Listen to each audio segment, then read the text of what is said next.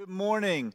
My name's Justin. I'm one of the pastors here at HHICC. So, welcome to all of you guys that are joining us online or if you're back on the patio, and to all of you guys that are here in person, especially if this is your first time visiting with us. We've been in a series for really the last three weeks. This is the fourth and final week of this series called AKA God, where we've been exploring some of the different names for God that are found in Scripture so that we can learn a little bit more about Him. And over the last few weeks, we've looked at a number of those, uh, including God as the light of the world, as Jehovah Rapha, our healer. And then last week, our connections pastor Matt talked to us about Jehovah Mikadishkum, which my name is a lot easier to pronounce this morning. So we have that to be thankful for. But that meant the God who makes us holy. And Matt talked a little bit about the fact that names have power. And that's why we're studying these names of God. But as part of that, he asked us to think about some of the names that we've been called. And so when he asked that, it kind of got me thinking. I was thinking about some of the nicknames and the adjectives that, you know, I've heard about me uh, in my life. And I honestly, I have no idea why this was the first thing that popped in my head. But when he asked that question, I kid you not, the first thing that I thought of was cheap. And the nicer way to say it is thrifty. But uh, my wife knows exactly what I'm talking about here because uh, I think one of the biggest pet peeves that she has of things that I do is that when I go shopping for something for the first time, like something new, like I've got to look at every product in the aisle before I make the call. And I don't always look for like the actually cheapest thing, but I want to find the best value. You know, I want to do my research. But apparently, that's kind of time consuming and annoying if you're shopping with me. So I get that. But uh, my cheapness, or excuse me, my thriftiness, it comes out with our cars too. Uh, until about a few weeks ago, I had a 1995 Nissan pickup truck with a little more than 300,000 miles on it. And I know, I love that truck. And in fact, I love that truck and I'm so cheap. I really still couldn't get rid of it even though I didn't need it anymore. So I gave it to my grandfather. But now that I got rid of that, we have got a, a couple of white Hondas now. We've got a white Honda Accord and then we've got a white Honda Odyssey. And so, just out of curiosity, does anybody else have like the family of matching cars? All right, I'm not the only weirdo in here, so thank you for joining me in that. I didn't set out for that, it just kind of happened. We ended up with these two white matching Hondas, and not only do they match on the outside, but they're beige on the inside. And then, even beyond that, they actually both have spots on the driver's side where the paint just isn't quite right. And so they've both had a couple things, just random stuff that happened that kind of messed the paint up. And uh, being cheap, I decided I should fix that myself instead of uh, forking over some money to have someone else do it. And I kind of figured, I mean, they're white cars, it's painting, you know, I mean, you sand it. You, how hard can it be, right? Eh, yeah, some people are laughing. Uh, some, uh, some people probably have an idea. I mean, this whole idea of white paint is white, white paint. Uh, yeah, I learned my lesson. We'll just say that. Basically, what happened is I kind of did my research on what I needed to do to fix it. And as part of that process, I found out that I needed to get Honda Taffeta White NH578 paint. And uh, they kind of want an arm and a leg for that stuff. And so in my research, I found that you can also get a can of universal white paint. And so uh, you probably know enough about me at this point to know which, which one I went with. So I, uh, I grabbed that universal white paint and set out to fix it. And let me just tell you, universal white looks great on the can. It does not look so great on the car. Right? As soon as you as soon as I got that paint on there next to that true white paint that it was supposed to match, your perspective changes a little bit. And when you start to compare and you see what standard it's supposed to match up against, against it shows you that yeah, that universal just doesn't really work that great. Off white looks great until you put it next to a brighter, purer white. And that's kind of what happened uh, with my, my cars, that when I used that paint, it just didn't work out that great. And if you're wondering at this point why I ended up with two cars like that, you know, shouldn't I have realized after car number one that that paint didn't work that well? Well, I was still too cheap to get the right stuff. So we just went with it, and that's what we've got now. But this idea that really when you put something next to a standard, a foundation, the base that it's supposed to match up against, you start to see how it doesn't match. That something can seem pretty good until you put it up to what's best. And then you start to see how it doesn't match up. And we can have that happen in a lot of areas of life. And in fact, that same kind of idea happened in the nation of Israel. And so Israel was the people that God had chosen really to be his people and to, to show this standard of holiness to the world, to shine kind of the light of God's character and his law to the rest of the world. But over and over again, they slipped from that standard. And in fact, even right after they made this incredible exodus from Egypt, as they had the leadership of Moses and Joshua and God's tabernacle and his law and all these ways that God had stepped in and blessed them, that they continued to fall away. And God had commanded them to drive out the people in the land that he had promised to them, but they didn't do it. And so, inevitably, what happened is they started to grow uh, or mingle with these people and to adopt their customs and even their idolatry, and they fell away from the standard that God had called them to. And they started even to, to put these idols on their wall and these images in their homes and in their towns. And so, God sent judges and kings and prophets and people to come and to rehold that standard up to Israel to remind them of what they were called to live up to to show them that law and God's character and who they were meant to be. And inevitably, what would happen is that for a time, they would come back to the Lord and they would try to live up to that standard again, but it wouldn't last. And over and over and over again, Israel would slip away from that standard. The prophet Isaiah was one of those prophets that God sent to Israel to, to speak to them, to hold that standard up to them again. And Isaiah prophesied at a pretty critical time in Israel's history. Isaiah prophesied more or less around 700 BC, which at that point in Israel's history, the nation was actually divided. It had split in a civil war about 200 years earlier when 10 tribes of Israel formed a northern kingdom that was actually called Israel, and two tribes formed what was called the southern kingdom of Judah. And right around Isaiah's time, the sin of Israel that had distanced God and taken away his protection caused those 10 northern tribes of the northern kingdom of Israel to be conquered by the kingdom of Assyria. And so in about 722 BC, they were conquered and exiled and essentially wiped off the map. And you might think or hope that that southern kingdom of Judah, really what was left of Israel, would have seen what had happened to them and would have you know, been driven to turn and repent and to come back to excuse me, to come back to the Lord, but that's not exactly what happened. And so the Lord sent Isaiah really with a message to Judah, prophesying to them that they were on that same path.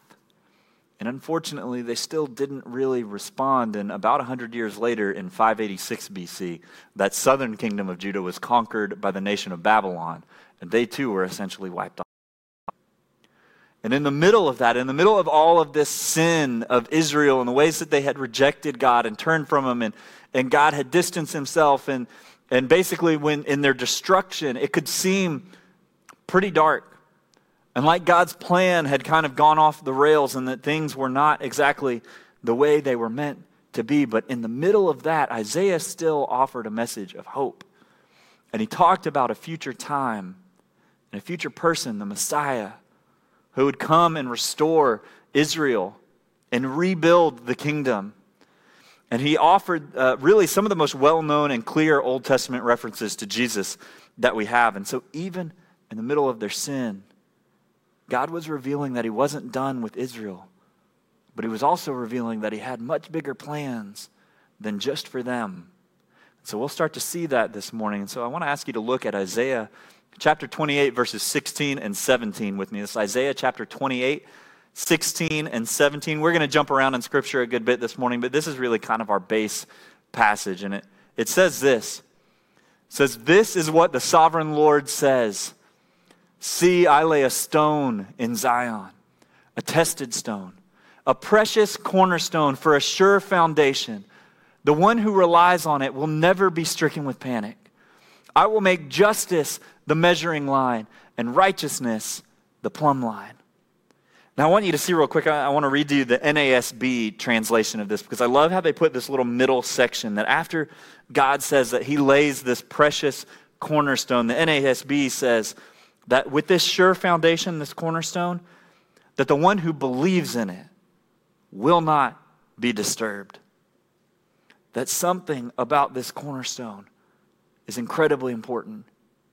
for a sure foundation. And so I want to look at this passage really quickly. When God says, Behold, I lay a stone in Zion.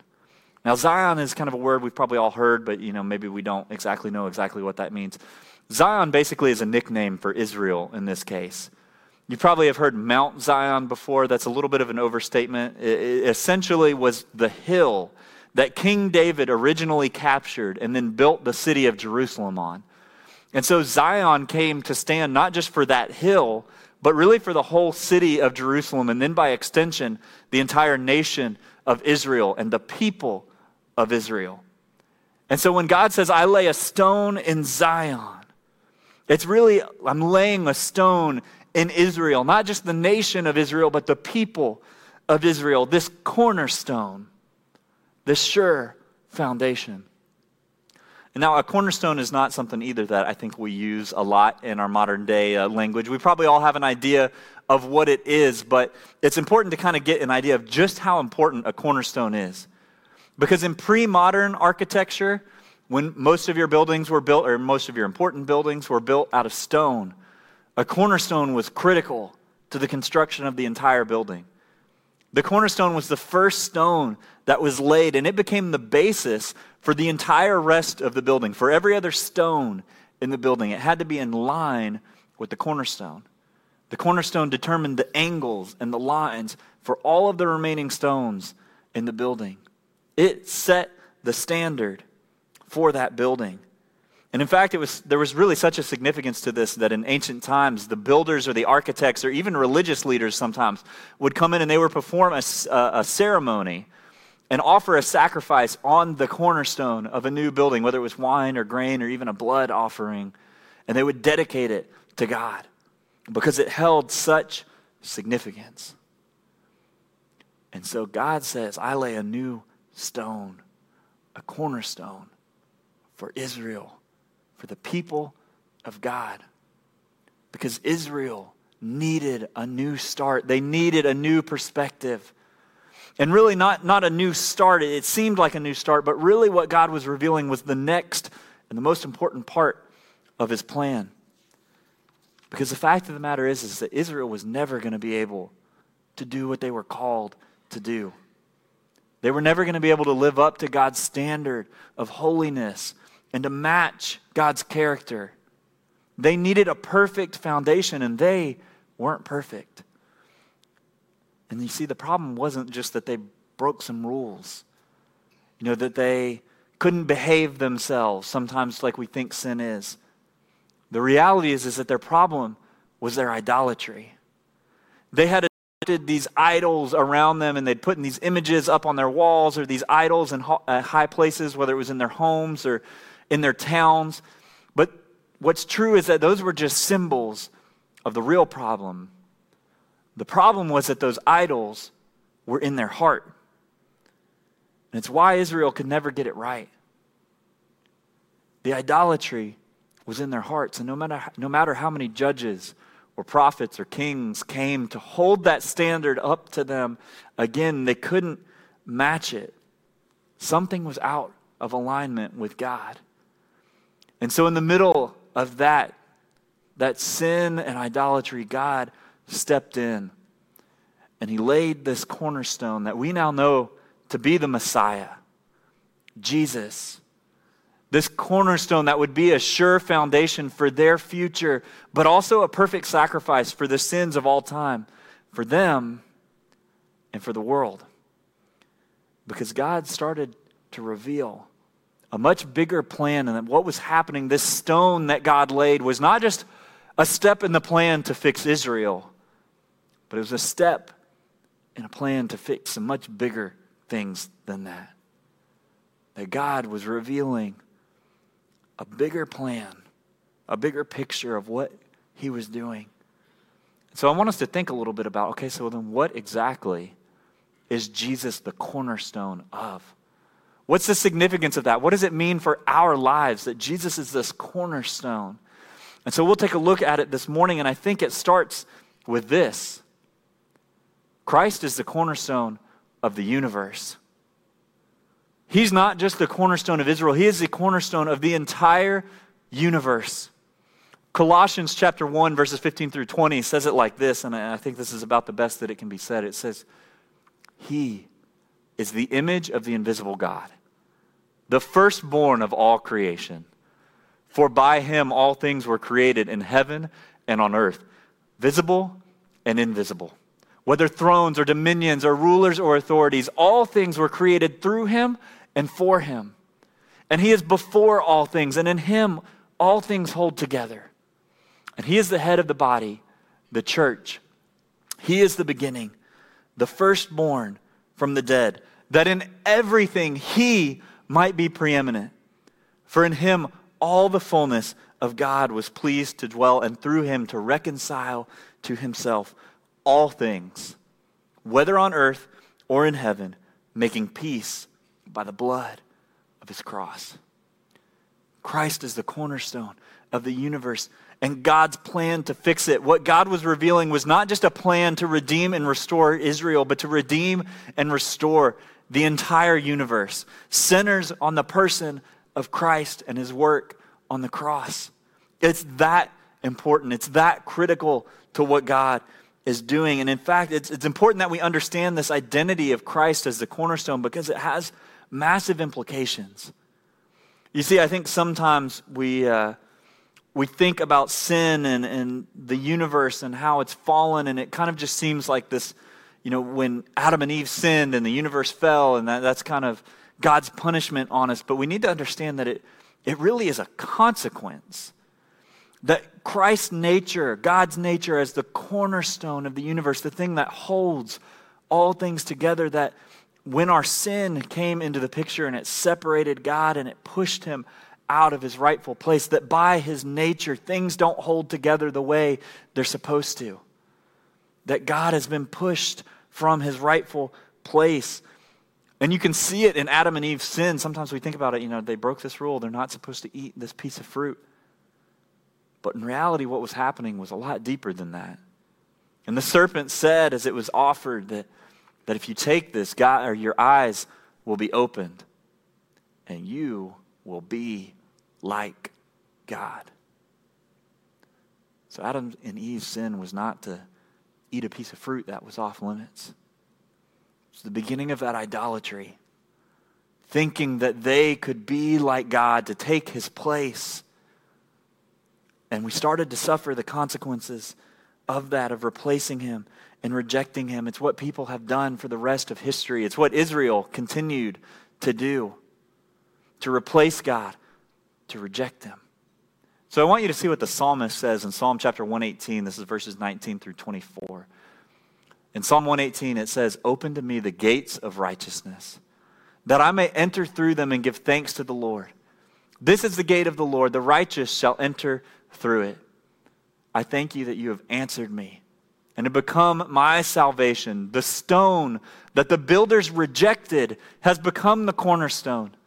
This is the Lord's doing. It is marvelous in our eyes.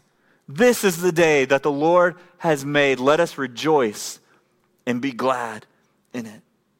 You see, when Israel rejected the cornerstone that God offered to them, it revealed a bigger part of his plan that we'll talk about in just a second. But I, I got to get on a soapbox for a second because we probably have all heard the last part of that verse, right?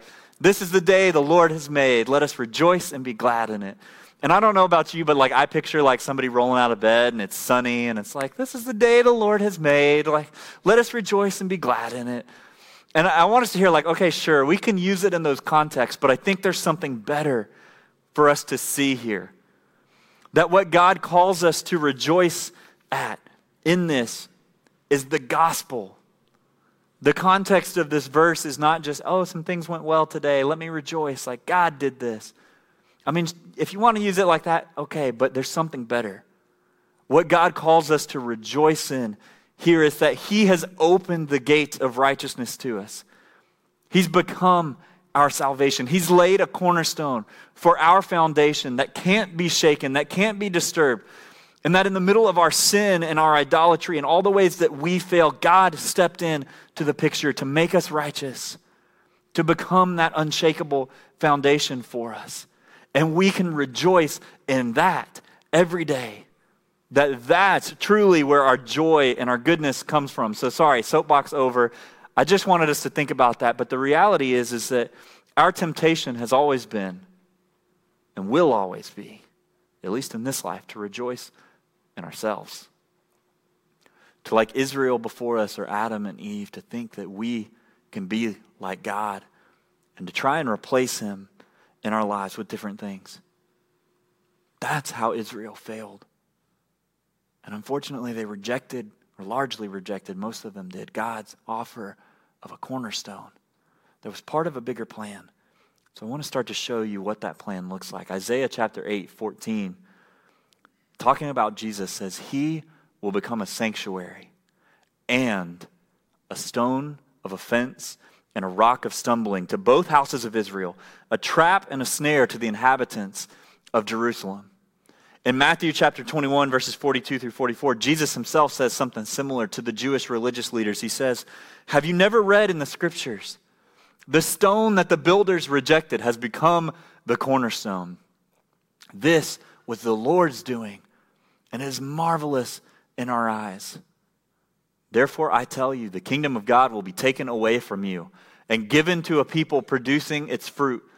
And the one who falls, excuse me, on this stone will be broken to pieces. And when it falls on anyone, it will crush him. You see, God provided a path to Israel. But they had become so consumed with themselves and, and, and thinking that they were central to God's plan that they missed that God was doing something bigger than them. And that in their rejection, what was revealed is that God's people, the identity of God's people, was so much bigger than just ethnic Israel. And that God's kingdom was open to anyone who b- would believe. And it wasn't a matter of whether you were biologically descended from Abraham or had been circumcised or any of the other things that made somebody Jewish. That God was in the work of redeeming the universe and making a people for himself that could include Israel, that Israel was invited to, but that was open to everyone, that was the church. Because what God revealed is that Christ is the cornerstone of the church, of us, of people from all around the world, of anybody who will place their faith in Christ. This people that God is building up for himself. Ephesians chapter 2, verses 19 through 22 says it like this It says, so then, you are no longer strangers and aliens, but you are fellow citizens with the saints and members of the household of God, built on the foundation of the apostles and prophets. Christ Jesus himself being the cornerstone, in whom the whole structure, being joined together, grows into a holy temple in the Lord. In him, you also are being built together into a dwelling place for God by the Spirit. You see, in the church, God is building a people for his possession. This miraculous group of people from every tribe and every tongue and every nation around the world that will come before God and place their faith in Christ and be made to look like him and to shine that light to the world, to hold up that standard like Israel was meant to. That now we are called to the same thing to hold that standard of God's character and His law up to the world and to bring the message of this gospel, this incredible thing that He has done, sending His Son to die for us and to become our cornerstone and our sure foundation. The church now is meant to be a glimpse of the kingdom of God here and now, a place or a people where God's grace and His love and His goodness starts to manifest itself in us to the world. And the reality is, is that starts, that structure is built up, and it, and it really happens as individual stones are built together. And another truth that we find is those stones themselves are actually meant to be formed and fitted by Christ in line with the cornerstone. Because the third thing that I think we need to understand about the nature of Christ as cornerstone is that Christ is the cornerstone of our lives. He is the cornerstone of each and every one of our lives. Genesis 1:27 says that we're made in the image of God and those verses that we looked at a little bit ago in Colossians uh, they tell us that Christ is that image we're made in. He is the image of the invisible God. Jesus is the one that we are modeled after, made to look like, designed to grow towards, and to be guided by, to constantly have Him shaping and molding our lives to look like Him, to be measured by Him, and defined by Him. He is that thing, that standard that we're called to hold everything else in our lives up against and to see if it lines up, if it's right or not. Jesus is our personal cornerstone. First Peter chapter 2 verses 4 through 5 Peter says it like this. He says as you come to him to Jesus a living stone rejected by men but in the sight of God chosen and precious. You yourselves like living stones are being built up as a spiritual house to be a holy priesthood to offer spiritual sacrifices acceptable to God through Jesus Christ our lives undergo a process, a lot like a building with a cornerstone. You see, in, in an ancient building, when a cornerstone was used, they would come in and they would clear off the site, which might require that they take some stones that were already there and remove them. And some of those stones might come back, but the cornerstone had to be laid first. And from that point forward, every other stone that was used as part of the building had to be in line with the cornerstone. And so some of the stones from the original site, they might get reused. They would have to be shaped and trimmed and brought into alignment with him. Some of the stones, they might just not be able to get it to work, so they would be discarded. And the reality is, is that our lives undergo that same process. That when we place our faith in Christ, it's not adding a little Jesus brick in amongst all the other parts of our lives, that God calls us to a total demolition and renovation where everything from that point forward is based off of the cornerstone of Christ in our lives. And so, a lot of times, some of the, the previous material, right, of course, it's going to be reused and God will form it and fit it into the new structure that He's building. But sometimes there will be things that won't fit and that God calls us to discard. And so we go through this process where God brings everything in line with Christ. And it's not in order for us to be saved. I want to make sure you hear this. This is when we're saved. God begins this process of renovation and this work in us, like Matt talked about last week, of how God is the one who makes us holy. But we have to undergo that work, and it's not always easy. In fact, I would probably say it rarely is easy. And I know for me, when I was kind of a newer believer, I wasn't exactly sure what all this would look like. I, I placed my faith in Christ. I came to know God really around uh, the time I was 17. I was a senior in high school. And as I was turning 18 and heading off into college, there were still some major areas of my life that I had not submitted to God. And so, as I was kind of in my early stages of college and, and, you know, as a young man around 20 or so, I had a lot of plans that did not line up with the cornerstone of Christ in my life. I had plans that were ambitious and that were centered on kind of me making a name for myself and making a lot of money. And practically, I had kind of gotten into the world of accounting, which I uh, was really bored to death in and didn't really enjoy. But I'd kind of gotten blinded to the fact that I had an easy path in front of me to hopefully become a, partner in a big firm. And I had an internship at one of the biggest firms in the country. And so I was kind of blinded and on this path that I'm going to go, I'm going to do this, I'm going to work, and I'm going to become a partner. And that's what my life is going to be about.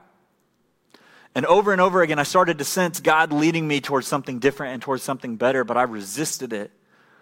And I felt like it was kind of like God just coming along and just tapping on those areas of my life felt you know it's a little bit like when you're playing jenga and you're trying to get one of those pieces out and you're just kind of tapping on it trying to wiggle it out of there hopefully before you know you knock down the whole structure.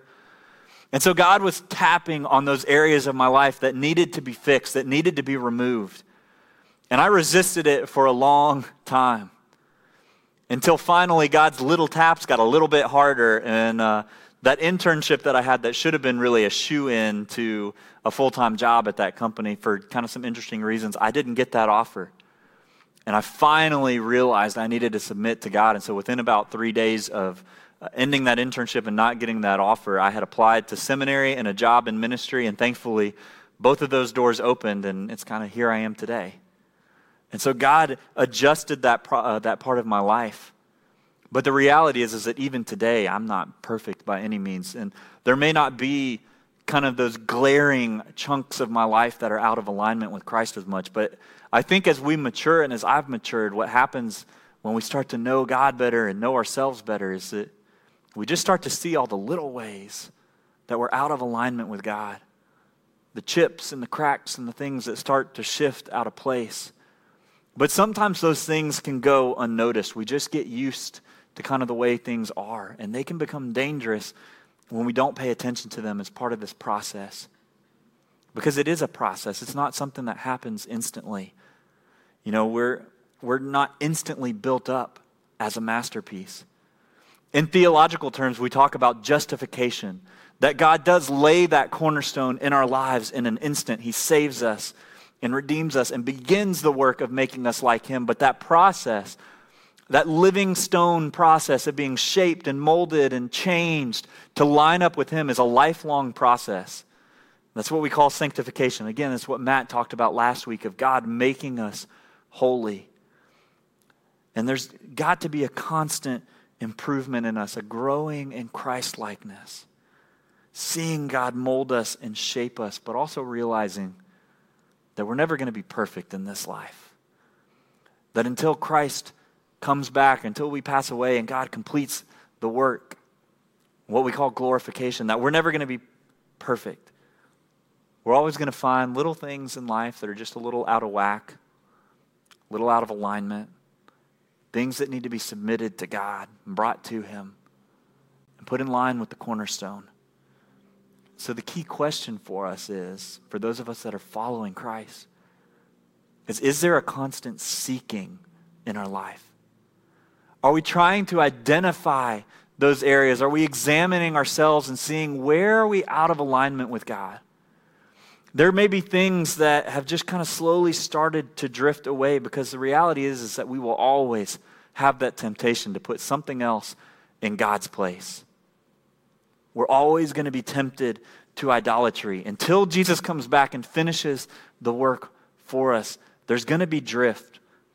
And things that once did fit in alignment in our lives may start to take uh, improper priority in our lives and start to try to take God's place. And the Israelites weren't the only ones to fail at this, although it can kind of be easy to think that. You know, when we look back at their story, eh, you know, we might see that they placed these idols and these images in their towns and in their homes. And I, I, know we can be quick to think that, well, at least we don't do that. I don't have like idols of different gods in my house that I worship.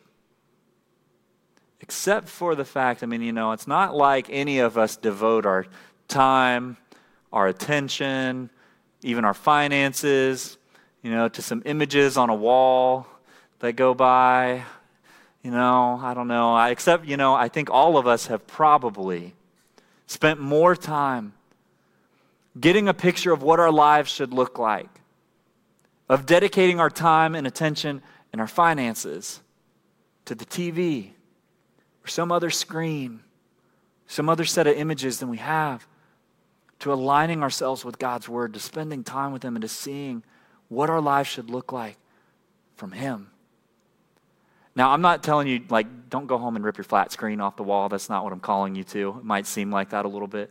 To be honest with you, I don't know exactly what this looks like in our lives. But I think we need to realize that something isn't right that in American Christianity, we can really quickly assume that just kind of how everybody else does things, like this is okay, this is what all American Christians do. But the reality is, is that we're not called to compare ourselves to the standard of the culture or to compare ourselves to what everybody else is doing, but we're called to compare ourselves to the cornerstone, to Christ, and to see where in our lives we need to be brought in alignment with Him. Because the reality is, is that there can be some things in our lives that seem good and safe and like, oh, those are not a big deal. That's not a bad thing. But a good thing can be dangerous if it's out of its place. A good thing can become a bad thing when it replaces the best thing. A good thing can become a bad thing if it replaces the best thing. And Christ is that best thing in our lives. He is meant to be our priority. He must be our standard, that thing that we hold everything else in our life up to. And say, does this fit? Is it right? Is it in alignment with Him? Is this what He calls me to? He's our standard. He must be the cornerstone. Christ demands that He will not be a piece of our life slotted in amongst everything else, but that He should be our primary priority. That's where He belongs. And so often, though, as Christians, our lives feel like we wobble a little bit. We've got worries and doubts and, and just ways that we kind of get off, you know, this feeling of fruitlessness or feeling of distance from God. And so often it happens because we've slotted Christ in in kind of a gray area in the middle of everything else. Whether it's our hobbies or our career goals or our relationships, our spouse, our goals for our kids, their sports schedules, whatever it might be, there's so many things that seem like they're good things, but they can become bad things if they take Christ's place in our lives. And we're not called to be complacent and comfortable and have easy American Christian lives that we picture.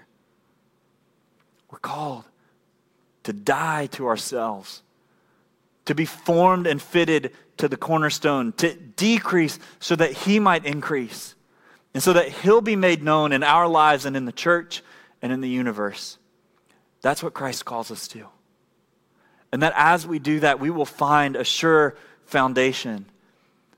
And that our worries will fade away, and that we'll find that sense of intimacy with God and that fruitfulness as we place Christ in his proper place. And so, as we wrap up, I want you to think about this for a moment. To think personally for all of us what have we replaced Christ with? What have you, what have I replaced Christ with in our lives? Where might we be out of alignment with Him? Whether it's small things or big things, all of us should be in that process of constantly examining and seeing what is God calling us to? Where do we still need to be formed and fitted to Him? So I know just on the spur of the moment, that can be a little bit of a difficult thing to think about, whether it's our success or our pleasure, our happiness, maybe politics, career goals a house, car, spouse. There are so many things that we could go and list that can sneak in and start to take Christ's place in our life. And so, to help you identify what that might be for you, I've got a few more questions for you to answer that first question. Number one being, what do you worry about? What do you find yourselves worrying about? How do you spend your time? How do you find yourself prioritizing your time? What do you devote the most attention to? What's that first thing that crosses your mind when you roll out of bed in the morning? Is it your to do list for the day, a career goal? What you're going to entertain yourself with? Is it how many likes you got from the post you put up the night before? What are those things that might be distracting us, causing us to worry, taking up our time and our thoughts and our attention? Because Christ calls us to build our lives on the cornerstone, on Him. He is meant to be our foundation and our standard. And our ability, uh, really, in our lives to experience God's peace and His fruitfulness and His intimacy comes as we put Christ in His proper place and we build our lives on Him as a strong foundation, but also our ability as a church to be who we're called to be to shine that light to the world, to hold up that standard, to bring healing and hope, and to serve our communities. It comes from being built on the foundation of Christ. It starts there, it's dependent on that. We need Christ to be the cornerstone. We need God's Spirit to work in us, to form us and fit us to Him. Because our ability to move forward into the future and to bring light into the darkness of the world and our culture. Starts with that. Starts with Christ as the cornerstone of the universe, of the church, and of our lives. Would you pray with me? Father, thank you so much for everything that you are at work doing, God, that before the foundation of the world, Lord, you've had a plan. God, that in the midst of our sin and our inability to live up to your standards, to be in line with your character, God, that you have put a plan in place to redeem us and restore us, and it centers on Christ, your Son. Lord, and I pray just for every single one of us, God, that our lives would be formed and fitted to you. And Father, I pray for anybody here who doesn't know you as their Savior. God, that they would know that these are not things that you call them to do to be saved, Lord, but that you offer Jesus as a sure foundation for their lives just by their faith. And that from that, you will begin the process of renovating and changing them and bringing them in line with you.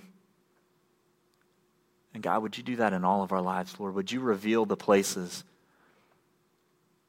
that we've allowed to become idols in our lives, Lord, to replace you, even if it's small things that have just shifted and distracted us and taken our attention and our time and our finances away from you, God, would you yield every part of our lives to you and you alone? God, thank you that you're so loving and gracious in the midst of that, God, that you do it with such patience and love and grace poured out over us. Lord, you are so good.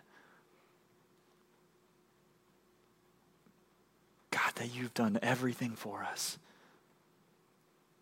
Help us just to follow you and to partner with you. God, to see our lives made more like you so that our lives and our church, God, would be a light to the community, Lord, that we would hold up your character and your standard to the world to make you known and to give you glory, God. To bring your hope and your goodness and your love to places that so desperately need it, and to people that so desperately need it, Lord. Build our lives on you, God. You're our foundation. You're the cornerstone, Lord. We love you. It's in Jesus' name we pray. Amen.